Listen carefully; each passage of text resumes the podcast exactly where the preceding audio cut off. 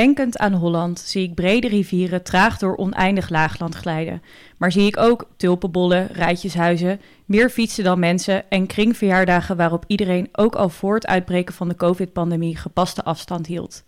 De Nederlandse eetcultuur lijkt misschien in het niet te vallen als we deze vergelijken met de Franse of Italiaanse, maar toch zijn er twee etenswaren die wij Nederlanders hebben omarmd als symbolen van onze nationale identiteit: drop en kaas.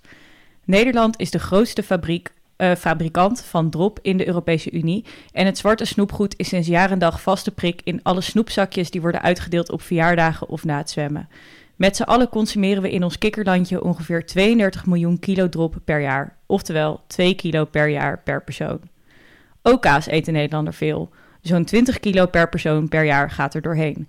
Kaas is een van onze grootste exportproducten en toeristen nemen extra koffers mee op hun vakantie naar Nederland, zodat ze vacuümverpakte Goudse kaas of Old Amsterdam mee naar huis kunnen nemen. Kaas is ook de titel van het boek van Willem Elschot dat bijna elke middelbare scholier op haar leeslijst heeft staan en het is een onderwerp van vaak gebruikte Nederlandse spreekwoorden en gezegdes. Over drop en kaas gaan we het vandaag hebben in deze aflevering van Radio Swammerdam, het wekelijkse uurtje wetenschapsradio op Radio Salto. Mijn naam is Bobby Uilen, leuk dat je luistert. En te gast vandaag is Marieke Hendriksen, kunst- en wetenschapshistorica, die naar zowel drop als kaas grootschalige onderzoeken heeft gedaan. Ze promoveerde in 2012 aan de Universiteit van Leiden en is nu verbonden aan de onderzoeksgroep NL Lab van de Koninklijke Nederlandse Academie van Wetenschappen. In 2019 ontvang, ontving ze een KNAW Early Career Award, een prijs die uitgereikt wordt aan veelbelovende onderzoekers met vernieuwende en originele onderzoeksideeën. Ook is ze de oprichter van Hands-on Historians, waar we het in deze uitzending nog even verder over zullen hebben. Welkom Marike. Dankjewel, Bobby. Verder zit ik hier vandaag met en in de woonkamer van mijn mede-presentator en technicus voor vandaag, Lianne Hoijmans. Hoi Lianne. Hallo. Um, Lianne, hou je meer van drop of van kaas? Kaas. Ik vind kaas is echt... Uh, ja, kaas is echt alles. Nou, het is niet alles. Maar het is wel echt heel lekker. Ik zou wel makkelijker kunnen leven zonder drop dan zonder kaas. Oké, dus voor jou is dit een fantastische uitzending. ik heb er zin in. Ja, en Marieke, jij, welk, welk, uh, welk voedsel heeft jouw voorkeur? Oeh, dat is inderdaad wel een strikvraag. Um, maar ik moet zeggen, inderdaad, ik ben het met Lianne eens. Ik zou ook moeilijker zonder kaas kunnen dan zonder drop, denk ik. Ja, ik sluit me daar ook wel bij aan. Dit is ook, denk ik, de reden dat ik nog niet uh, veganistisch eet. Nou, precies, ja. ja. uh, Oké, nou, laten we beginnen. Uh, Marieke, je hebt een achtergrond in uh, kunst- en cultuurgeschiedenis. En bij kunst en cultuur denk ik in ieder geval niet direct aan drop en kaas. Heb je een specifieke fascinatie met etenswaren of, uh, of hoe ben je hierin terechtgekomen? Um, nou, niet zozeer met etenswaren, maar wel met smaak. En de rol van smaak in, in de productie van kennis en ook in cultuur. Um, ik ben ooit afgestudeerd als, als kunstfilosoof, voordat ik wetenschapsgeschiedenis ging doen. En toen ging mijn scriptie al over waarom um, ja, eten traditioneel gezien niet als kunstvorm wordt beschouwd. Terwijl um, andere um, ja, kunstvormen die andere zintuigen aanspreken wel. en ik ben er ook altijd eigenlijk van overtuigd geweest dat er meer uh, verband is tussen ja, zeg maar gustatieve smaak, dus wat je met je tong waarneemt en culturele smaak dan uh, vaak wordt aangenomen. Want dat is eigenlijk een beetje een, een post-Kantiaans onderscheid. Dus de fascinatie voor, voor smaak zit er al heel lang in. En uh, ik hou ook gewoon heel erg van lekker eten, maar dat is, dat is iets, iets anders. Ja, want jij zou... Wat, um, op zich lijkt het me best een logisch onderscheid... dat eten niet beschouwd wordt als kunstvorm... omdat het natuurlijk ook iets is wat we gewoon nodig hebben om te overleven. Um, dus in, intuïtief snap ik het wel... Uh, maar ik ben ook wel benieuwd, want zou jij dan vinden dat eten wel als kunstvorm zou moeten worden beschouwd? Nou ja, dan kom je natuurlijk eigenlijk heel snel uit bij de vraag: wat is kunst? Ja. En um, um, wat, wat mag kunst wel of niet zijn? Als uh, je definitie van kunst is dat het uh, geen enkele functie mag hebben behalve kunst zijn en, en dus een aangename esthetische ervaring teweeg brengen ja, dan zou eten daar eigenlijk helemaal buiten moeten blijven. Tegelijkertijd zijn er, zijn er ook dingen die we eten um, waarvan je zou kunnen zeggen van ja, dat heeft ook eigenlijk geen enkele voedingswaarde. Hè? Dat eten we alleen maar omdat het lekker is. Ehm, en dan kun je je nog weer afvragen of je onderscheid moet gaan maken tussen hedonistisch genot en esthetisch genot. En of dat een zinnig onderscheid is. Ehm, dus ik heb ook geen sluitend antwoord nog steeds op die vragen. Maar ik denk wel ehm, dat eten en alle vormen waarin het uh, gemaakt en geconsumeerd wordt, zo'n belangrijk onderdeel is van onze cultuur, dat de scheidslijn tussen kunst en cultuur daar soms wel heel dun is. Um, ja, je doet dit onderzoek, zoals ik net al even zei, bij NL Lab. Dat is een onderzoeksgroep uh, bij het KNAW. Ehm, wat is het NL Lab? Ja, NL Lab is een uh, interdisciplinaire onderzoeksgroep binnen het Humanities Cluster van de KNW. Dus dat zijn eigenlijk alle geesteswetenschappelijke onderzoeksinstituten. Um, dus je hebt het Meertens Instituut, hè, dat, uh, die doen van oudsher onderzoek naar um, volkenkunde en taal in Nederland. Um, er is het Huygens ING, het Instituut voor Nederlandse Geschiedenis. Nou, de naam zegt het eigenlijk al. En um, dan heb je nog het, uh, het IISG, dus het Internationaal Instituut voor Sociale Geschiedenis. En een, uh, een aantal jaar geleden zijn die um, instituten meer gaan samenwerken in het Humanities Cluster. En een van de uitkomsten daarvan is dat in 2019 NL-lab is opgericht als een groep eigenlijk ja, tussen de instituten in, waar dus mensen uit de verschillende instituten samen onderzoek doen. En dat betekent dus dat wij daar met geesteswetenschappers bij elkaar zitten, die elkaar anders niet zo snel zouden ontmoeten. Want we hebben dus historici van allerlei plumage, mensen met een achtergrond in de wijsbegeerte, uh, maar ook taalkundigen. Ja, en dan wat jullie verenigt uh, is een soort van onderzoek naar, naar Nederland dan? Of naar de Nederlandse cultuur? Ja, ja tenminste onze, onze ondertitel is nu uh, onderzoek naar Nederlandse cultuur en identiteit in heden en verleden.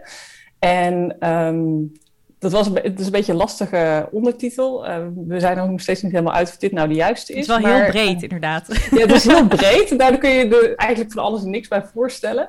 Uh, maar wat wij dus eigenlijk graag willen doen, is um, kritisch bevragen wat nou eigenlijk Nederlandse cultuur en identiteit is. Um, je merkte, uh, dat is al een flink aantal jaar geleden, dat uh, de koningin een keer zei dat de Nederlander niet bestaat en dat heel Nederland over daarheen viel. Um, dus blijkbaar is daar iets aan de hand. Mensen hebben daar blijkbaar heel sterke gevoelens over. Um, maar wat is dat dan, die Nederlandse identiteit? Wat is dat Nederlandse cultuur? Hoe komen dat soort ideeën tot stand? En dat proberen wij dus um, op een heel interdisciplinaire manier te benaderen. En een van de projecten waar we nu bijvoorbeeld mee bezig zijn, dat is Nederlands schrijven. En daarin stellen we de vraag hoe het idee van Nederland gemaakt wordt in overheids uh, rapporten en documenten. Want uh, je hebt natuurlijk geografisch Nederland, staatkundig Nederland, dat is allemaal wel duidelijk. Um, maar als je bijvoorbeeld een rapport van het Sociaal en Cultureel Planbureau openslaat, dan staat er vaak in de inleiding um, staan dingen als um, ja, dat Nederland uh, inderdaad een, een, land van fietsen en klompen en kaas is. En dan, dan kun je je afvragen van, is dat dan iets wat een feitelijke constatering is? Of is dat iets wat die schrijver heeft bedacht? Of is het een stereotype dat versterkt wordt of geëchoed wordt in zo'n rapport? En um, dat heeft natuurlijk een heel lange geschiedenis. Want je hebt aan het eind van de 18e eeuw al een reeks publicaties die de Staat van Nederland heet. Waarin dan beschreven wordt hoe het ervoor staat met de Nederlanden. Dus als je dat door de tijd heen dan naast elkaar legt en dat ook vergelijkt van hoe dat binnen verschillende overheidsorganen gebeurt. Want het SCP doet dat bijvoorbeeld heel anders dan het CBS. Um, dan krijg je een heel interessant uh, beeld van hoe eigenlijk het idee van Nederland gevormd wordt. Um, dus dat is een beetje de manier waarop wij onderzoek proberen te doen. Ja, en dan in het kader daarvan ook dus naar drop en kaas als symbolen voor de Nederlandse ja. identiteit. Nou, daar ja. gaan we het straks even wat specifieker over hebben. Uh, maar voordat we het daarover hebben, wil ik even, uh, uh, ja, ben ik wel benieuwd naar de onderzoeksmethodes die je hebt gebruikt. Want je richt je in je onderzoek heel erg op materiële en zintuigelijke geschiedenis. En waarom vind je dat zo'n belangrijk deel van, ja, van de geschiedenis? Ja, ik vind dat um, een heel interessante manier om historisch onderzoek te doen, omdat um, traditioneel historisch onderzoek zich heel erg richt op geschreven bronnen. Hè? En dan vaak ook nog op gedrukte bronnen. Um, maar als je alleen daarnaar kijkt, dan krijg je wel een heel ja, smal beeld eigenlijk van geschiedenis. Want uh, die, die geschreven bronnen, die uh, zijn vaak door een bovenlaag geproduceerd. Natuurlijk van de, door een soort elite. Um, en dan vaak ook nog door een bepaald type mens, namelijk een, een witte man. Ehm, en dan kun je je afvragen van, is dat dan een volledig beeld wat je krijgt van de geschiedenis? En ik ben ervan overtuigd dat als je ook andere bronnen meeneemt, dus als je bijvoorbeeld niet alleen kijkt naar die geschreven bronnen, maar ook naar materiële en visuele cultuur, en je ook gaat afvragen uh, wat voor rol zintuigelijke beleving in de geschiedenis heeft gespeeld, dan ga je de geschiedenis heel anders begrijpen. Uh, dus dat is de reden dat ik het belangrijk vind om dat te doen. Ja, en dat is ook waarom je Hands-on Historians hebt opgericht. Um, om, uh, ja, volgens mij om andere historici een beetje te inspireren en, uh, en te helpen bij... Uh, Klopt, ja. Bij, Hands-on Historians is echt, ja, is echt een verzamelplaats eigenlijk voor um, historici en projecten die op een andere manier naar geschiedenis kijken. Ja, ja. Maar, maar kun je een voorbeeld geven van zo'n zintuigelijke geschiedenis? Ja, tuurlijk. Ja, ik, snap dat het een beetje lastig is om je voor te stellen. Um, nou, een, eh, een, heel leuk voorbeeld, een recent voorbeeld, is uh, dat een, uh, onze onderzoeksleider, Inge Leemans, die heeft net een groot Europees project gefinancierd gekregen. Dat heet Ode Europa. En in dat project gaan ze met een, een groep Europese onderzoekers um, achterhalen wat er eigenlijk aan geurgeschiedenis in Europese uh, archieven en museale collecties te ontdekken valt. Dus hoe uh, geur en reuk um, door, de, ja, door de eeuwen heen eigenlijk uh, de geschiedenis mee hebben gevormd. En dat doen ze bijvoorbeeld door digitale archieven um, te minen, dus te doorzoeken. Um, maar vervolgens ook die geuren die daarin beschreven worden te reconstrueren. En dus te kijken of je een, ja, eigenlijk dichter bij de geschiedenis kan komen door een zintuigelijke ervaring niet te repliceren, want dat is natuurlijk bijna niet te doen. Hè. Je kunt niet een ja. zintuigelijke ervaring van een, een historische persoon precies namaken, want je bent altijd een ander persoon die dat beleeft. Maar je kunt natuurlijk wel dat gebruiken om hedendaagse mensen een ander, uh, completer idee te geven van hoe het verleden eruit moet hebben gezien, maar ook moet hebben geroken of gesmaakt. Ja, ja volgens mij hadden we pas een uitzending ja. hierover. Ja, toch? Zeggen, dit iemand. is een leuke crossover. Want inderdaad, een paar maanden geleden uh, heb ik uh, een uitzending gemaakt waarin Caro Verbeek de gast was, die daar natuurlijk aan meewerkt. Dus uh, voor iedereen die dit een interessant onderwerp vindt, aflevering Geuren en Kleuren, terug te luisteren op onze website. um, maar nog even over die materiële geschiedenis. Want in wetenschap gaat het natuurlijk best wel vaak over uh, ja, of je het daar nou mee eens bent of niet. Dat is toch wel een beetje het dominante uh, narratief. Of resultaten wel objectief zijn of meetbaar zijn. Nu lijkt zintuigelijke ervaring mij is dat per definitie heel subjectief is. En hoe maak je dat dan, of hoe pas je dat dan in die wetenschappelijke mal? Ja, ja, dat is een goede vraag. Uh, natuurlijk heb je met geschiedenis eigenlijk altijd een beetje het probleem dat je met een onvolledige overlevering zit. Hè? Want je kunt nooit um, de hele geschiedenis precies vastleggen. Uh, je maakt altijd keuzes als, uh, als je bijvoorbeeld uh, iets vastlegt. Als je een verhaal schrijft, of je maakt een foto of een, een, een film, of zoals wij nu een radioprogramma, dan maak je altijd keuzes in wat je wel en niet laat zien, en wat je wel en niet opschrijft. Dus dat moet je je ook realiseren, denk ik, als je historisch onderzoek doet. Het maakt niet zo heel veel uit op welke manier je dat precies doet. Ook als jij archiefonderzoek doet, dan zijn er stukken die missen. Dus in die zin um, is geschiedenis natuurlijk ook niet een objectieve wetenschap uh, zoals natuurkunde dat bijvoorbeeld is. Hè. Dat is een ander soort van objectiviteit. Tuurlijk, je probeert als historicus wel uit te gaan van wat je hebt aan bronmateriaal en te beoordelen hoe betrouwbaar dat is.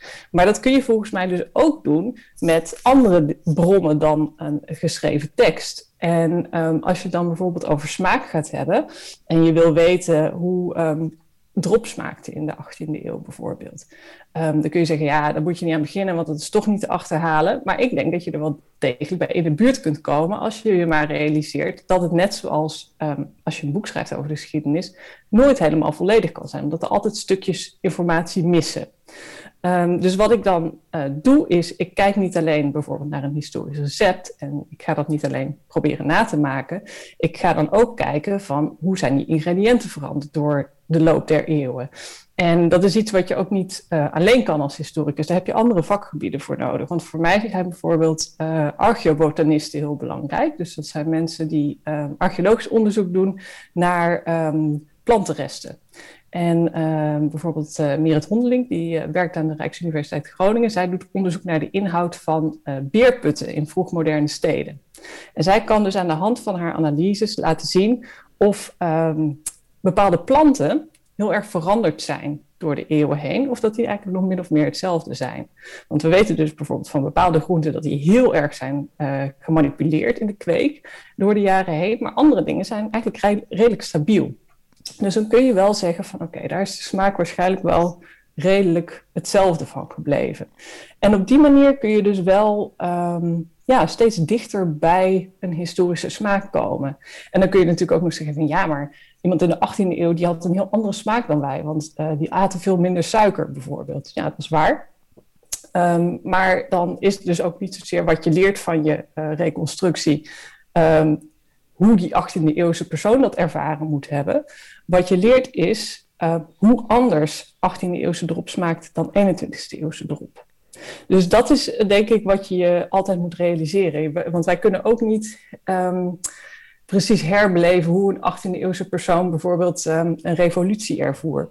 He, ook al schrijft hij daar een ego-document over, dan kun je je daar wellicht in inleven. Maar het blijft een 18e eeuw. Dus je had sowieso een heel andere waarneming van de wereld dan wij. En of dat nou de visuele waarneming is, of de auditieve of de gustatieve. Ik denk dat, dat, dat daar altijd een soort gat tussen zit. Um, legt dat het een beetje uit, denk je? Ja, dat is een heel mooie uitleg, okay. denk ik. Ja. ja, je noemde het zelf uh, net ook als voorbeeld. Maar inderdaad, voordat je je boog over kaas, heb je onderzoek uh, gedaan naar drop. Nou, wij kennen dat als snoep, maar het was vroeger een geneesmiddel. Ja. Um, hoe is die functie van drop veranderd door de jaren heen? Uh, nou, wat je eigenlijk ziet gebeuren in de 19e eeuw vooral, is dat um, um, de geneeskunde, daar gebeuren een aantal heel ingrijpende dingen. En ook in de farmacie. Bijvoorbeeld uh, aan het begin van de 19e eeuw wordt eh, ontdekt hoe je um, plantenalkaloïden kan isoleren. En dat, uh, dat verandert eigenlijk de manier waarop geneesmiddelen worden gemaakt. Heel ingrijpend. Want dat betekent dat je veel krachtigere werkzame stoffen um, in geneesmiddelen kan gaan stoppen. En dat betekent ook dat een heleboel geneesmiddelen die tot dan toe gebruikt werden en die, nou ja, of niet zo heel effectief of wel effectief waren, um, die kunnen veel effectiever gemaakt worden op een andere manier. En dat betekent dat een heleboel van die oudere geneesmiddelen, ja, dus eigenlijk of niet meer zo nodig zijn, of nog wel handig zijn, maar dat dat meer huismiddeltjes worden. En dat zie je met drop ook een beetje gebeuren. Tot echt het uh, halverwege de 18e eeuw is dat echt uh, niet een snoepje. Er zit ook eigenlijk geen suiker bij. Het is meer een soort van, uh, van uitgeharde zoethoutpasta. Um, en het smaakt dus ook heel erg sterk. Het is heel geconcentreerd. Um, dus je kan je ook voorstellen van ja, dat, dat, dat ga je niet lekker, daar ga je niet lekker een zak van leeg zitten eten, want dat, dat is gewoon helemaal niet aangenaam. Um, en daar krijg trouwens ook enorm hartkloppingen van, want het werkt. En dat hadden ze toen ook al in de gaten. Um, dus dan zie je echt van, oh ja, daar, daar is het echt nog geneesmiddel. En dan zo aan het eind van de 18e, begin van de 19e eeuw zie je dat het aan het verschuiven gaat. Omdat die apothekers eigenlijk dus andere geneesmiddelen tot hun beschikking krijgen, en die artsen. En, um, en dan denken van, ja, maar ja, we hebben nog wel het zoethout. Hm. Dan gaat er suiker bij. En dan gaan ze het dus verkopen, wel nog steeds als een soort ja, hoestmiddeltje. Maar mensen krijgen natuurlijk ook in de gaten, door, dat door, doordat al die suiker erbij zit, van dat is eigenlijk ook gewoon wel lekker om zo te eten. Um, dus daar zie je eigenlijk die verschuiving. En dan aan het eind van de 19e eeuw zie je dat er echt al commercieel drop wordt geproduceerd door bedrijfjes die echt alleen nog maar dat doen. Of die suikerwerk maken. En uh, dat is dus echt iets heel anders dan 100 jaar daarvoor. Um, en uh, dat dat dan echt ook in de markt gezet wordt als iets typisch Nederlands dat gebeurt nog later. Dat is eigenlijk iets van na de Tweede Wereldoorlog. Ja, want hoe dus, is dat dan gebeurd? Die ja, connectie dat, dat, tussen drop en de Nederlandse identiteit? Ja, dat is uh, inderdaad grappig. Kijk, sowieso je moet je realiseren dat het, het woord identiteit, zoals wij het gebruiken, hè, dat je ermee doelt op een soort van. Um, dat, het ook iets collectiefs kan betekenen. Zo van wij, wij Nederlanders met onze Nederlandse identiteit. Dat is iets um, dat eigenlijk ook pas uh, vanaf het begin van de 20e eeuw en vooral na de Tweede Wereldoorlog uh, vorm krijgt. Daarvoor betekent identiteit meer iets als. Um, iets dat onvervreemdbaar is of iets dat um, uh, uniek is. Um, en die betekenis die wij eraan geven, die komt dus pas later op. Um, en ik, ik vermoed, maar daar ben ik nog niet helemaal uit. Ben ik ook nog niet, niet klaar mee. Want ik ben natuurlijk eigenlijk een vroegmodern historicus. Dus ik weet veel van de 18e eeuw, maar veel minder van de 20e eeuw. En het leuke van NL-app is dat ik me dus nu ook met de 20e eeuw mag bezighouden. Maar ik heb dan dus ook wel hulp van collega's nodig. Want wat ik nu vermoed op basis van de bronnen die ik nu heb gevonden, is um, dat na de Tweede Wereldoorlog um, natuurlijk eigenlijk het land opnieuw moet worden opgebouwd.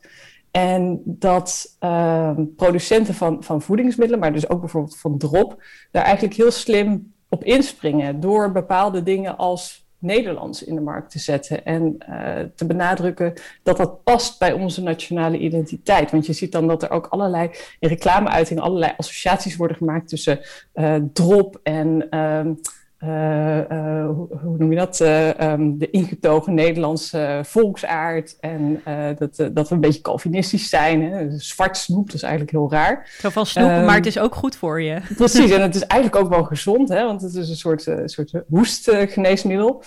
Um, en wat ook heel grappig is, vind ik dat je dan reclames ziet waarin wordt gezegd van ja, um, drop dat uh, kan ook door mannen gegeten worden. Want dat is niet alleen voor, uh, voor kinderen en voor vrouwen. Het is uh, een soort van stoer snoepgoed. Ja, zo zeggen ze het niet letterlijk, maar daar komt het eigenlijk wel op neer. Dus dat, dat is wel heel interessant om te zien. Maar dat laatste stukje, daar, daar ben ik dus ook nog niet helemaal uit. Dat ben ik nog verder aan het uitzoeken, wat daar nou precies gebeurt. Ja. Maar zoals je nu zegt, klinkt het alsof eigenlijk die connectie tussen drop en de Nederlandse identiteit, zo, zoals we dat nu beschouwen, dat die best wel bewust is geconstrueerd eigenlijk. Ja, klopt. Dat is eigenlijk, tenminste, dat, daar lijkt het nu wel op. En het lijkt er zelfs op dat er eigenlijk maar een paar mensen zijn die daar dan een heel cruciale rol in spelen. Een heel heftige droplobby. Um, ja, een soort droplobby. ja, en uh, die mensen zijn, dus, dat zie je dan ook, die, die zijn echt um, meer verbonden aan de, aan de voedingsindustrie. Dus dan, dan is eigenlijk uh, die link met geneeskunde is er nog wel een beetje. Want er wordt in de jaren 50 en 60 bijvoorbeeld ook echt nog wel onderzoek gedaan naar de, de medicinale effecten van zoethout. Want er werd bijvoorbeeld ook heel lang gedacht dat je er maagzweren mee kon genezen. Um, maar je ziet wel dat dan ook echt die commercie um, erop duikt. En dat die associatie met Nederland en Nederlandse identiteit ja, eigenlijk echt gemaakt wordt uh, door uh, de producenten van dat soort dingen. En dat is wel grappig, want dat is dus bij iets als kaas weer volkomen anders. Ja, ja, want uh, dan gaan we daar inderdaad nu even naar over. Het grote project waar je net mee begonnen bent en waar Lianne al, uh, al 20 minuten op zit te wachten. dat over kaas. Um, volgens mij wordt het een heel omvangrijk onderzoek. Ik heb jullie onderzoeksvoorstel mogen lezen en alleen daar al uh, in noemen jullie tien domeinen die jullie gaan onderzoeken. Bijvoorbeeld het economische belang van kaas, kaas als onderdeel van een kenniscultuur, kaas en de Nederlandse eetcultuur, kaas als toeristische attractie en onderzoek naar melkkoeien en dierenwelzijn. Um, maar voor we het over een aantal van deze domeinen gaan hebben, wil ik eerst even hebben over de geschiedenis van kaas. En daarvoor gaan we nu even luisteren naar een kort fragment uit het Klokhuis uit een aflevering over kaas. En het fragment okay. dat we horen komt uit een sketch over oermensen. Dit is Eens kijken in de oertijd. En kijk, daar hebben we de uitvinder van het wiel. Ja, ja, ja, ja. Het wiel heb ik ook nog uitgevonden. Ja, heel tijdje terug alweer. Ja. Enorm succes. We kunnen de vraag niet aan. Een fietswiel, de karrewiel, de driewielen. Maar nou heeft zij iets nieuws uitgevonden. Mijn geweldige oervrouw. Oh, Henk, toen nou. Zij kan namelijk geweldig koken. Hè. Als wij wel eens oermensen op bezoek krijgen, dan maakt ze mammoetsteak met friet. Of mammoet op een bedje met sla. Of uh, mammoet à l'orange. Dat is gewoon een mammoet met een sinaasappel in zijn reet. Oh, Henk, toen nou. Maar van de week vond ik ineens een emmertje met gestremde melk. Was ze even vergeten in de grot. En uh, toen heeft ze dus zonder dat ze het zelf wist iets heel nieuws bedacht. Het ging gewoon helemaal vanzelf. Het is heel erg lekker. En we noemen het kaas. Ja, kom maar, mensen, bij de smaaksensatie ja, van de eeuw. Kaas, dit is een ware smaakrevolutie. Je zal niet weten wat je proeft. Ja, Marieke, is dit een accurate weergave van hoe kaas is ontstaan? Was het een toevallige uitvinding? het het zou heel goed kunnen. Ik moet eerlijk zeggen, ik, ik hou me niet zo heel erg bezig met uh, de geschiedenis voor 1500. Dus dat, dat weet ik eerlijk gezegd helemaal niet. Um, maar inderdaad, wat je wel ziet, is dat al um, eigenlijk in de late middeleeuwen uh, kaas expliciet met de Nederlanden wordt geassocieerd. Dus er wordt hier al wel heel lang kaas gemaakt. Um, maar goed, dat geldt natuurlijk niet alleen voor Nederland. Hè? Want kaas wordt eigenlijk over ja, vrijwel de hele wereld gegeten. Ja, maar er is natuurlijk inderdaad een heel sterke link uh, uh, tussen, tussen kaas en Nederland. Maar zou je dan kaas kunnen, uh, kunnen zien? Of zou je überhaupt erachter kunnen komen of kaas een Nederlandse uitvinding is? Dus dan hebben we nu denk ik over, je hebt natuurlijk ook heel veel verschillende soorten kaas. Dan nu specifiek die, die gele kaas die wij altijd hier eten, die op elk bolletje zit, wat je bij het tankstation kunt halen. Ja, ik denk, kijk, dat, kaas op zich is geen Nederlandse uitvinding. Dat durf ik wel met een redelijke zekerheid te zeggen. Want vermoedelijk um, is dat veel eerder op een andere plek gebeurd. Maar um, wat denk ik wel um, een, Nederlandse vinding is, is van die, inderdaad van die harde gele kaas. Hè? Zoals wij hem kennen uit, uit ja, iedere supermarkt en iedere borrelplank eigenlijk. Um, en dat is iets wat je inderdaad ook echt al um, ja, in de 16e eeuw bijvoorbeeld ziet. Ook in, in buitenlandse bronnen dat er over Nederlandse kaas wordt geschreven. En specifiek over um, bijvoorbeeld Goudse kaas en Edammer. En, en zijn die bronnen dan positief over de Nederlandse kaas? Ja, ja, ja absoluut. Ja, je hebt bijvoorbeeld een, uh, een, uh, een Italiaanse humanist in de 16e eeuw. Die, heeft, die schrijft dan een boek, een beschrijving van de Nederlanden. En um, die zegt al dingen als, nou, Nederland staat bekend om zijn kaas en is ook goede kaas. Um, en je zou echt niet geloven hoeveel koeien ze daar hebben. En, uh, in Assen-Delft, een heel klein dorpje, daar hebben ze meer koeien dan mensen. Dus je moet het met je eigen ogen zien, anders geloof je het niet. Um, dus dat, geeft wel aan dat Nederland op dat moment echt wel een enorme reputatie heeft op het gebied van kaas. En ook als je kijkt naar wat er um, aan hoeveelheden kaas wordt verhandeld um, op de markten van uh, bijvoorbeeld Gouda en Alkmaar in de 16e en 17e, 17e eeuw, dat zijn ook echt gigantische hoeveelheden. Dat gaat echt over honderdduizenden kilo's per jaar. Wow. Ja, en is die kaas die dan uh, zo druk verhandeld werd toen al in de 16e, 17e eeuw, is dat eigenlijk nog dezelfde kaas uh, als de kaas die, die we nu eten? Ja, dat is een beetje lastig te zeggen. Hè? Het, is wel in, in die zin dezelfde kaas als um, dat het nog steeds um, ja, van, die, van die harde gele kaas is. Maar um, ja, of het nou echt precies hetzelfde gesmaakt zal hebben, dat is denk ik heel erg de vraag. Want tegenwoordig zit bijvoorbeeld ook alle kaas in een plastic korst. Hè? Dus dat, moet anders smaken dan als je er een, een natuurlijke korst omheen hebt. En wat je ook ziet is kaas is natuurlijk best wel een, een, eh, een lastig product. Hè? Het is bederfelijk. Um, en als, die, als er dus bijvoorbeeld iets niet goed gaat in het productieproces of met die korst, dan, um, ja, dan wordt die kaas, uh, dan krijg je problemen mee. Dan krijg je bijvoorbeeld uh, kaaswormen. Dat is een bekend probleem in de 16e en 17e eeuw. Wordt ook heel vaak satirisch gebruikt. Dus dan, dan wordt er, worden er plaatjes gebruikt om Nederlanders belachelijk te maken. En dan zie je wormstekige kaas of een koning kaas die helemaal uit, uh, uit kaasjes is opgebouwd, zijn lijf. um, dus uh, juist in de Nederlanden werkt ook, omdat er dus zoveel um, land was dat eigenlijk alleen geschikt was voor, uh, voor veeteelt, veel melk, melk geproduceerd en dat heeft er waarschijnlijk toe geleid dat die uh, harde kaas werd gemaakt. Want zachte kaas is natuurlijk nog bederfelijker. Dat moet je snel opeten. En die harde kaas, is dan het idee, kun je wel langer bewaren.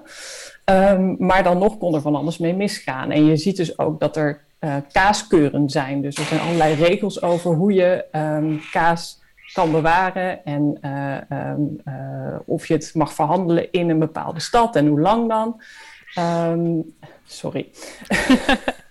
Ja, we horen op de achtergrond, uh, ik weet niet of de luisteraar het ook hoort, maar Marieke's kat. Ja, die, die hoort uh, mijn kaas zeggen, denk ik.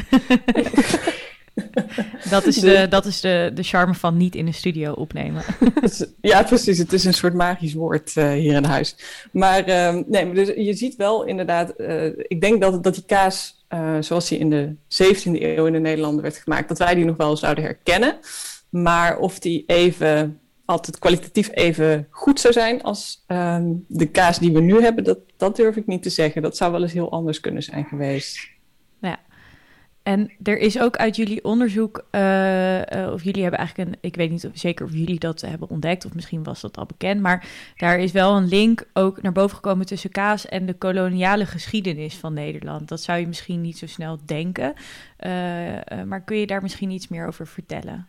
Ja, nee, dat is inderdaad waar. Ik doe dit onderzoek dus trouwens samen met twee collega's. Dat is dus ook het leuke van NLab. En dat zijn uh, Geertje Mak en Leonie Kornips. En Geertje die is uh, ook historicus, maar die is gespecialiseerd in koloniale geschiedenis en gender. En Leonie is taalkundige. Um, en zij doet onderzoek naar uh, onder andere koeientaal. Dus hoe koeien met elkaar en met mensen communiceren. Um, en samen doen wij dus dit onderzoek en daardoor krijg je ook dat heel interdisciplinaire perspectief. Um, en een van de dingen waar we dus achter kwamen is dat uh, er allerlei links zijn tussen Nederlands, uh, Nederlandse kaasproductie en de koloniale geschiedenis. En dat hadden we eigenlijk niet verwacht toen we hier aan begonnen. Um, maar er zijn eigenlijk twee aspecten dan belangrijk. En de ene is dat um, die mooie gele kleur van kaas. Um, die eigenlijk dus altijd hetzelfde is. Dat is, dat is heel onnatuurlijk, want um, melk is niet altijd hetzelfde. Hè? In de winter staan koeien binnen en dan krijgen ze hooi in plaats van vers gras. En dan is de melk dus ook um, ja, wat minder geel, wat minder vet. En dan krijg je dus eigenlijk een blekere kaas in de winter dan in de zomer. In historische bronnen zie je dan ook hè, het onderscheid tussen winterkaas en zomerkaas. Maar je ziet dus ook al heel vroeg 18e eeuw, 19e eeuw, dat mensen uh, zeggen van ja, er wordt eigenlijk altijd gele kleurstof bij de kaas gedaan, zodat die het hele jaar door mooi dezelfde gele kleur heeft. Uh, want dat willen de mensen graag. Um, dus wij denken soms dat dat iets, iets van het heden is, maar dat gaat dus al heel lang zo. En die mooie kleurstof, um, dat is eigenlijk een rode kleurstof. tegenwoordig wordt daar vaak caroteen voor gebruikt. En caroteen zit natuurlijk in worteltjes, maar ook in andere planten. Uh, en ook in gras, daar, daar krijgt kaas van nature ook zijn, uh, zijn gele kleur van. Maar je kunt het ook toevoegen en dan wordt het sterker. Maar um, dat caroteen synthetiseren, dat, dat is een redelijk recente vinding. En daarvoor gebeurde het eigenlijk altijd met annatto of uh, roucou. En dat is een, een kleurstof die wordt gemaakt van de zaadjes van de Orleaanboom. En die groeit ehm, van nature eigenlijk alleen maar in Zuid-Amerika. En onder andere dus in uh, Guyana en Suriname. En um, al in de 17e, 18e eeuw werd dat in grote hoeveelheden uh, door Nederland en door Frankrijk naar Europa gehaald. En werd dus de kaas daarmee mooi op kleur gebracht. Dus dat is eigenlijk de eerste link al met de koloniën. Dus dan dat, in die zin is die uh, vroegmoderne kaas helemaal niet een puur Nederlands product. Dat heeft onze stagiair uh, Marijn Stouthamer helemaal voor ons uitgezocht. En um, Geertje die kwam erachter, want zij is meer bezig met de geschiedenis van de 19e en de 20e eeuw, dat er ook geprobeerd is om bijvoorbeeld uh, melkkoeien naar Nederlands-Indië mee te nemen om daar kaas te gaan produceren, maar dat dat dus helemaal misging. Omdat, maar dan hadden die... ze dus een, een schip vol melkkoeien. Ja, dan en hoe lang, duurt die, hoe lang duurt die overtocht ongeveer? Ja, een paar maanden. Ja. En dat overleven die koeien dan gewoon? Ja, dat, dat overleefde dus wel uh, genoeg koeien blijkbaar om, om, oh ja, om dat rendabel te maken in eerste instantie. Maar dan kwamen ze daar aan. En um, dan loop je dus tegen allerlei problemen aan. Van ja, uh, wat moeten die koeien eten? Uh, grasland is daar niet echt voor de hand liggend. Um, en dan moeten ze nog genoeg melk produceren en vervolgens moet je daar kaas van gaan maken. Maar het is een heel warm klimaat, dus dat ging eigenlijk ook allemaal niet zo lekker. En um, de inheemse bevolking vond de kaas stinken, dus die wilde het sowieso niet. Um, dus het, dat was geen groot succes. Um, dus het was eigenlijk een soort poging om een stuk Nederlandse ja, cultuur naar, naar de kolonie te exporteren die uh, falikant mislukte. Um, een soort van zendingsdrang. Ook... Ja, precies. Je ziet dan ook, ook ja, verslagen van, van mensen die zeggen... ja, ja die koeien, ja, um, ja, ze zijn eigenlijk allemaal losgebroken... en uh, het gaat niet zo goed. Dus dat was duidelijk uh, geen geslaagde onderneming. Ja, nou, over die koeien gesproken... Um, uh, zoals ik net ook even noemde, is een van de aspecten van jullie onderzoek de link uh, tussen kaas en dierenwelzijn. En ik wil graag even luisteren naar een kort fragment van het radioprogramma De Nieuwsbv uh, uit september 2019. Naar aanleiding van het voorstel van D66 om de veestapel te halveren als oplossing uh, voor de stikstofcrisis, waren hier drie jonge boeren te gast om uh, te praten over de toekomst van de veehouderij en het, en het boerenbedrijf.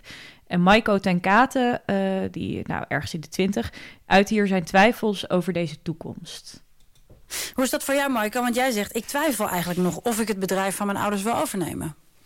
Ja, niet over zozeer dat ik het zou willen overnemen. Persoonlijk wil ik het graag overnemen. Het is een heel Mhm. mooi beroep. eh, en ik haal ook heel veel passie uit. En ja, het is elke dag doe je het werk met plezier. Maar het is Mhm. wel de, de kritiek van de maatschappij. En hoe die naar je, naar je kijkt. En ook vanuit de overheid alle extra regels. Maakt het wel van ja, is het eigenlijk nog een verstandige keuze om die verantwoordelijkheid op je te nemen. Want het gaat niet over een huis kopen wat je als 15 jaar gaat doen. Mhm. Nee, het gaat over, over een gigantisch bedrag. eh, Ja, ja. en een hele grote, gro- hele grote verantwoordelijkheid. Maar heb je, wat je zegt, het is niet alleen de wet- wetgeving en regelgeving vanuit de overheid, maar ook de kritiek vanuit de maatschappij. Heb je daar, heb je daar last van? Ik merk wel dat eigenlijk sinds, zeg maar, die, sinds Bokstel dat je er wel anders naar kijkt. Dat je toch ja, voorzichtig over je erf heen loopt van... Doe ik het wel goed en mag ik het wel doen zoals ik het nou doe? Ook En al- dat is sinds, wat bedoel je? Nou, eigenlijk, sinds, eigenlijk sinds die ook die stallen binnen, binnengekomen zijn. Ja, ja, ja. En op dat moment ga je toch wel weer met even van... ja, ik doe alles zoals het wettelijk gezien mag... en we hebben afgesproken, zo, zo doen we het. Mhm.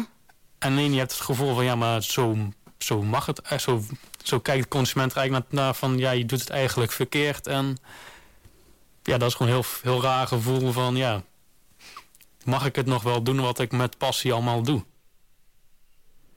Ja, wat hier aan bod komt is heel duidelijk een veranderende eh, houding van, van Nederlanders ten opzichte van veehouderij.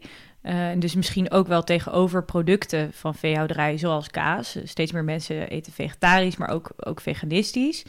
Ehm, is, dit, is dit iets wat aan bod komt in jullie onderzoek? Ja, nou ja, kijk, wij doen in eerste instantie natuurlijk inderdaad onderzoek naar ehm, wat er gebeurd is en wat er nu gebeurt. En we, proberen niet eh, de toekomst te voorspellen of zo. Eh, maar waar we inderdaad wel in geïnteresseerd zijn, is eh, hoe allerlei hedendaagse problematiek, ehm, ja, misschien ook hoe je daarmee eh, mee om kan gaan ehm, op basis van historische kennis. En daarmee bedoel ik niet te zeggen dat uh, we lessen kunnen leren uit het verleden, want daar houden historici niet zo van. Um, maar ik denk wel dat um, door geïnformeerd te zijn over het verleden en het heden, ja, dat je wel samen tot beter geïnformeerde besluiten kan komen over of dingen misschien moeten veranderen of uh, dingen hetzelfde kunnen blijven. Um, want um, ik denk niemand, dat niemand daar in zijn eentje de, de antwoorden voor heeft. En ook bijvoorbeeld het onderzoek dat mijn collega Leonie doet naar hoe koeien communiceren met elkaar en met mensen, um, is denk ik heel belangrijk, omdat uh, we al zo lang uh, in dit land ook heel intensief met dieren samenleven, dat het eigenlijk heel raar zou zijn om dan, dan uh, van de een op de andere dag te zeggen, nou, dan moeten we maar gewoon mee ophouden afschaffen. Want uh, hè, dat is niet goed voor de stikstof. En uh, uh, we moeten gewoon allemaal veganistisch worden. Dat, dat, dat werkt ook niet. Um, het is hier geen dictatuur gelukkig. Dus um, dan, dan moet je een gesprek aangaan met z'n allen. En wat die, die boer net ook zegt. Um, ik, ik, begrijp heel goed dat hij daar ja, ongemakkelijk van wordt. van die kritiek uit de samenleving. Tegelijkertijd is het denk ik ook wel heel belangrijk dat hij uh, dat aangeeft, dat hij, dat hij het hoort wat er uh, aan kritiek komt en dat hij dus ook bereid is om erover na te denken. Van ja, um, misschien moet ik dingen wel wat anders gaan doen dan ik ze doe, ook al doe ik ze hè, vanuit de overtuiging dat ik iets, iets goeds doe en iets, moois maak. Um, ja, dat, dat is heel moeilijk, dus dat, dat vind ik ook wel um, ja, heel lovenswaardig dat hij uh, zich daar zo um, in opstelt. En ik denk dat, dus dat wij als uh, historici en als taalkundigen dan ook een bijdrage kunnen leveren aan dat gesprek van, ja, goh, hoe ging dat dan bijvoorbeeld in het verleden en hoe willen we dat in de toekomst gaan doen? Um, want dat is ook gewoon, dat zijn heel lange processen natuurlijk. Dat zijn niet dingen die je zomaar even verandert. Heb je een, uh, een voorbeeld van, um, van een ontwikkeling in het verleden waarvan je zegt van, oh, dit is heel heel bruikbaar om, uh, om, te, ja, om te noemen in deze discussie. Of, of hier zouden mensen ja, dus niet iets van kunnen leren, want dat, uh, zo wil je het niet zeggen. Maar dit, dit is goed als mensen dit weten. Nou, ik denk dat het wel goed is om ons te realiseren, um, ook bijvoorbeeld als je kijkt naar uh, vleesconsumptie, hè, dat de hoeveelheden vlees die we nu consumeren, dat dat eigenlijk een heel recent fenomeen is. Ehm, dat je tot, uh, tot ver in de 19e eeuw ziet dat vlees echt een, een luxe product was. Ehm, wat lang niet iedereen elke dag at. En dat we dat nu heel normaal vinden, dat zegt dus ook gewoon iets over onze welvaart nu. Um, en dan kun je je dus inderdaad gaan afvragen van, ja, willen we misschien een andere betekenis geven aan welvaart of een andere invulling aan uh, welvaart en rijkdom. Want wat je natuurlijk ook ziet is van, um, hier zijn we nu allemaal heel erg bezig met, uh, of tenminste, veel mensen zijn daarmee bezig, van, oh, misschien moeten we minder vlees eten, ander voedingspatroon. Maar tegelijkertijd zie je nog steeds dat in opkomende economieën, een van de eerste dingen die mensen gaan doen als ze rijker worden, is meer vlees eten. Uh, dus daar zit blijkbaar iets ja, dat heel breed cultureel ook verankerd is in onze voedselsystemen. Um, en um, dat is natuurlijk ook wel logisch, want juist ook in dat verleden, omdat vlees schaars was, werd het gezien als luxe product. En dat, dat hebben we dus nog steeds. Um, dus dat, om dat te veranderen, moet je je denk ik ook wel realiseren hoe lang die geschiedenis is. En dat het daarom dus ook heel lastig zal zijn om dat idee eruit te krijgen, om die associatie weg te krijgen met dat als je iets te vieren hebt, dat je dan een groot stuk vlees moet eten. Dat je dan een, een beest moet slachten, weet je wel. Dat, ja, dat, dat is natuurlijk echt de cultuurgeschiedenis. Het zit zo diep. Um, dus dat is echt wel lastig als je daar uh, iets aan wil veranderen. Ja. Was kaas eigenlijk vroeger ook een luxe product? Um, ja en nee. Uh, je ziet wel inderdaad natuurlijk dat um, in agrarische samenlevingen, uh, waar heel veel melkvee gehouden werd, ja, was, was uh, zuivel minder schaars en minder een luxe product dan voor mensen die daar niet direct toegang toe hadden, bijvoorbeeld omdat ze in een arme stadswijk woonden. Ja. Um, dus het is in die zin um, een luxe product afhankelijk van waar je woonde, denk ik. In de vroegmoderne tijd tenminste. Um, maar ook als je bijvoorbeeld een Meertens Instituut heeft uh, uh, een heleboel vragenlijsten, hè, die dus door de jaren heen uh, door mensen in allerlei regio's zijn ingevuld. En er zijn ook vragenlijsten waarin dan bijvoorbeeld een van de vragen is: hoe vaak eet u kaas? En dan zie je dus dat dat inderdaad in bepaalde gebieden, uh, halverwege de 20e eeuw, dat het antwoord eigenlijk is één keer per week. Dus dan, daar zie je dan echt van, oh ja, de, de kaas is daar een luxe product.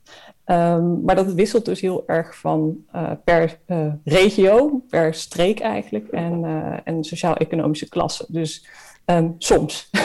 Ja. is eigenlijk het korte antwoord.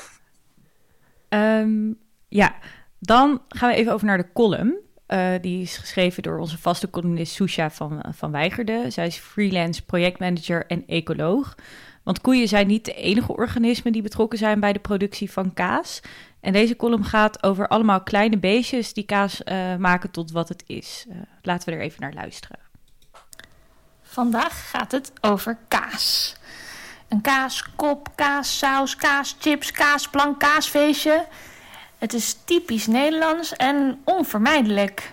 Maar ik vind het leuk om vandaag even samen een kijkje te nemen in de biologie achter de kaas. Op de kaas, in de kaas. Het zijn allemaal belangrijke beestjes die hiermee te maken hebben. En uh, ze hebben een rol in verschillende fasen in het maakproces. Ik heb het even gegoogeld en dan krijg je op Wikipedia een mooi verhaal wat een beetje uitlegt hoe kaas ook alweer gemaakt wordt. De eerste stap in kaasbereiding is toevoegen van stremsel en zuursel aan de melk. Dus het begint met melk, daar voeg je dan stremsel en zuursel aan toe. Hierdoor gaan de eiwitten in de melk samenklonteren, waarbij het vet en vocht ingesloten wordt. Oftewel, hiervan wordt het melk wordt een beetje dik en kazig. En zo ontstaat wat ze dan noemen de wrongel. En dat zuursel, wat ze dus toevoegen aan de melk, dat bevat de melkzuurbacterie Lactococcus, de bolvormige melkbacterie. En het stremsel, wat ze er ook aan toevoegen, dat wordt gewonnen uit de maaginhoud van jonge geslachte dieren, bijvoorbeeld kalveren. Oef, dat was ik even vergeten. Maar ja, daar worden dus ook dieren voor geslacht om een stukje kaas te maken. En je hebt dus de grote en de kleine beestjes nodig, het kalf en de melkzuurbacterie. Nou heb ik nog even opgezocht wat er dan, waarvoor dat uh, stremsel nou uh, komt, dat chymosine heet dat. Dat wordt dus in de lepmaag van een kalf gemaakt om de moedermelk te kunnen verteren. Uh, traditioneel wordt stremsel gewonnen uit de lepmaag van een geslacht nuchter kalf. En nuchter betekent hiervoor volgens mij helemaal niks met alcohol, maar dat hij nog niet gegeten heeft. Een lege maag heeft hij dus. En het is een duur en schaars product.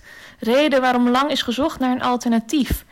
En dan denk ik, ja, als het alternatief er is, want dat is er, waarom doen we dat niet gewoon? Dit klinkt een beetje ouderwets. Maar de toepassing van recombinant DNA-technieken, oftewel gentechnieken, wordt chymosine ook geproduceerd door gistcellen. Nou, die kleine eencellige beestjes. En hetgeen wordt gebruikt als niet-dierlijk stremsel. Zodoende kan de betreffende kaas als vegetarisch worden gekwalificeerd. Ik vind het wel gek eigenlijk dat niet alle kaas dan gewoon vegetarisch is. Dat we nog steeds door die uh, hoepels springen van die kalf. Maar ja, ik kan me ook weer voorstellen dat het een soort uh, slachtoverblijfsel uh, is. Want die kalfjes worden toch wel geslacht. Ik ben benieuwd wat er in de, de, processen hierachter allemaal gaande is. Maar ja, ik vind het ook weer interessant als je dan denkt over vegetarisch en bijvoorbeeld veganistisch. We hebben nog steeds die beestjes nodig. Die gistcellen, die hebben we echt nodig om dan dat, die vervanging te maken. Nou, in de natuur is het ook wel interessant, worden dieren vanzelf lactose-intolerant. Dus die kunnen melk, hè, waarvan kaas gemaakt wordt, alleen maar als baby consumeren. En alleen wij mensen hebben uh, volgens mij ontwikkeld dat we ook als volwassenen nog steeds uh, het enzym lactase hebben, waardoor wij melk kunnen consumeren. Maar ja, zo zie je maar weer. Uh, dat wij mensen de beestjes nodig hebben. Dat lactase trouwens heb ik opgezocht. Dat heeft helemaal niks met je darmflora te maken. Maar een heleboel andere dingen wat met kaas te maken heeft... is wel belangrijk met beestjes. Waarom blijven wij dan zo graag door beestjes verwerkt voedsel ook lekker vinden?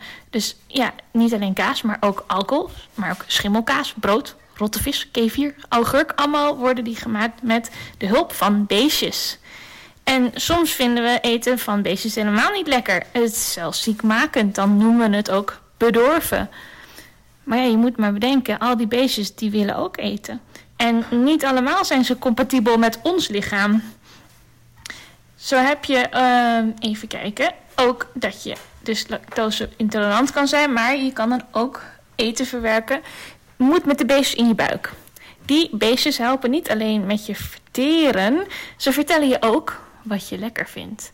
Nou, nu begint het echt heel interessant te worden. Ik heb hier een zin uit een artikel gekopieerd. What the bacteria do for appetite is kind of like optimizing how long a car can run without needing to add more petrol to the tank. Dus die kaas die zij voor ons maken, vinden wij misschien wel lekker omdat zij dat zeggen.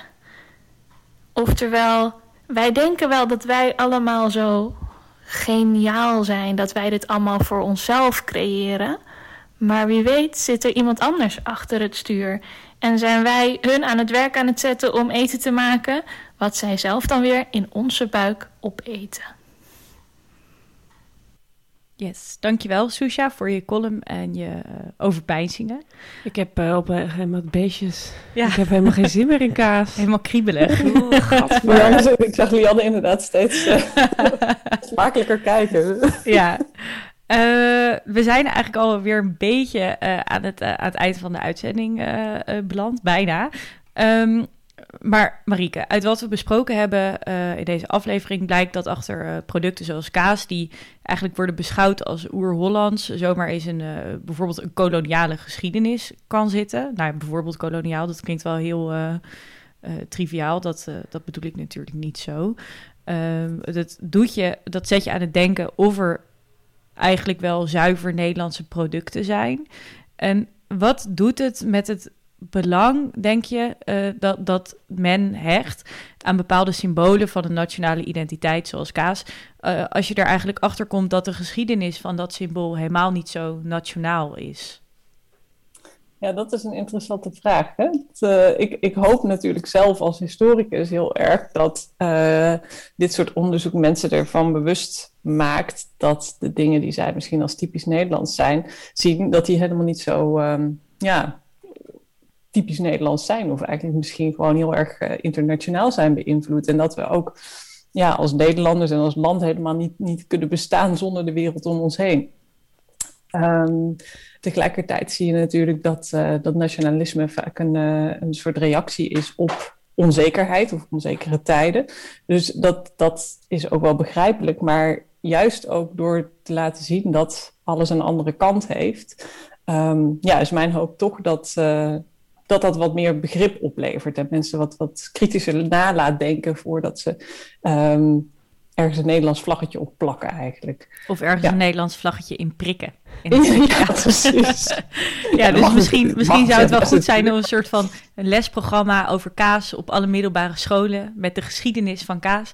Nou, ik zie het helemaal voor me. Ik hoop dat dat er komt. Zou leuk zijn. Wie weet, ja. Ehm, maar nog even over die nationale identiteit. Want ik associeer zelf eh, eh, nationale identiteit en nationalisme heb ik heel negatieve associaties bij.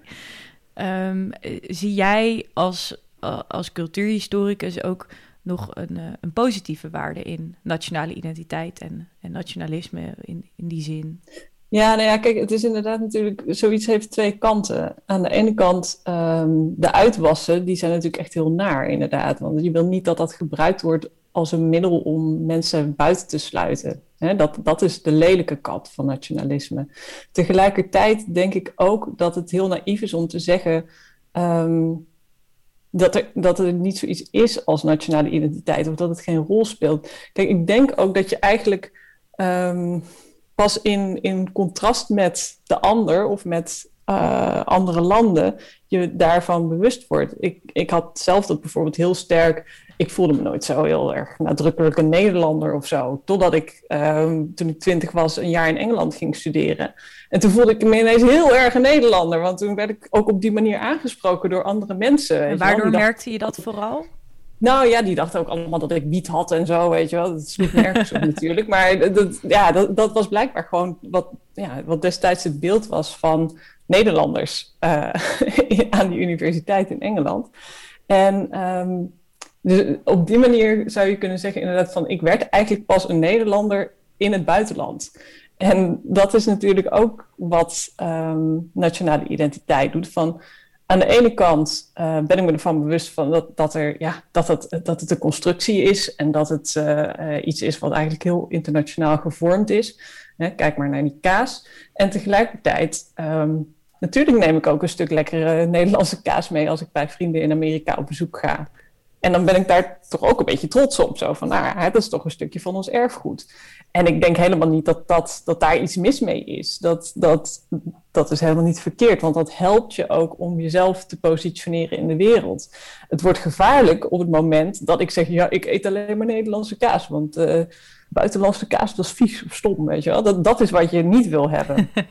dus dat, dat is meer, denk ik, ehm, de associatie die ik heb bij eh, nationale identiteit en nationalisme. Van dat, dat kan wel degelijk ook een, een positieve rol hebben. Ehm, maar inderdaad, je moet wel echt heel erg uitkijken dat het niet eh, tot allerlei rare uitwassen leidt en tot uitsluiting. Ja, en zou jij nu op basis van, eh, van het onderzoek dat je uh, afgelopen jaren hebt gedaan, zou je heel kort en krachtig, heb je het gevoel dat je dat kan, de Nederlandse nationale identiteit kunnen omschrijven? Nee, absoluut niet. dus wat dat betreft ben je het eens met, uh, met Beatrix? Nou, met Maxima inderdaad. Oh, Maxima ja, die, was het. Ja, Maxima ja. Nou, was mijn, het. Ja. Uh, mijn, ik val echt door de mand als Dan een totaal waarschijnlijk- niet-monarchist. Nou, nu krijg ik waarschijnlijk ook weer allemaal mensen over me heen dat, dat, de, dat de Nederlander wel bestaat. Maar nee, ik, ik, ik denk dus inderdaad, dat is het enige zinnige ik wat we erover kunnen zeggen. Ehm, het is een constructie.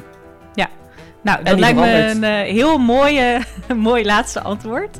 Ehm, de iTunes is inmiddels gestart en dat betekent dat de uitzending er helaas alweer op zit. Vandaag hadden we het over drop en kaas eh, als symbolen voor de Nederlandse identiteit met Marieke Hendriksen. Heel erg bedankt voor je online komst. Ook bedankt Lianne voor de medepresentatie en het verzorgen van de techniek. Eh, mijn naam is Bobby Uilen en ik was de presentator voor vandaag. Vanmiddag wordt deze uitzending online gezet. Dan is hij terug te luisteren op onze website www.radioswammerdam.nl en komt hij als podcast op onder andere SoundCloud, iTunes en Spotify eh, of gewoon de podcast-app op je telefoon. Reageer op deze uitzending eh, op Facebook of Twitter als je wilt. En volg ons op Instagram, @radioswammerdam. Als je iets op of aan te merken hebt, kun je natuurlijk ook gewoon een mailtje sturen naar redactie.radioswammerdam.nl.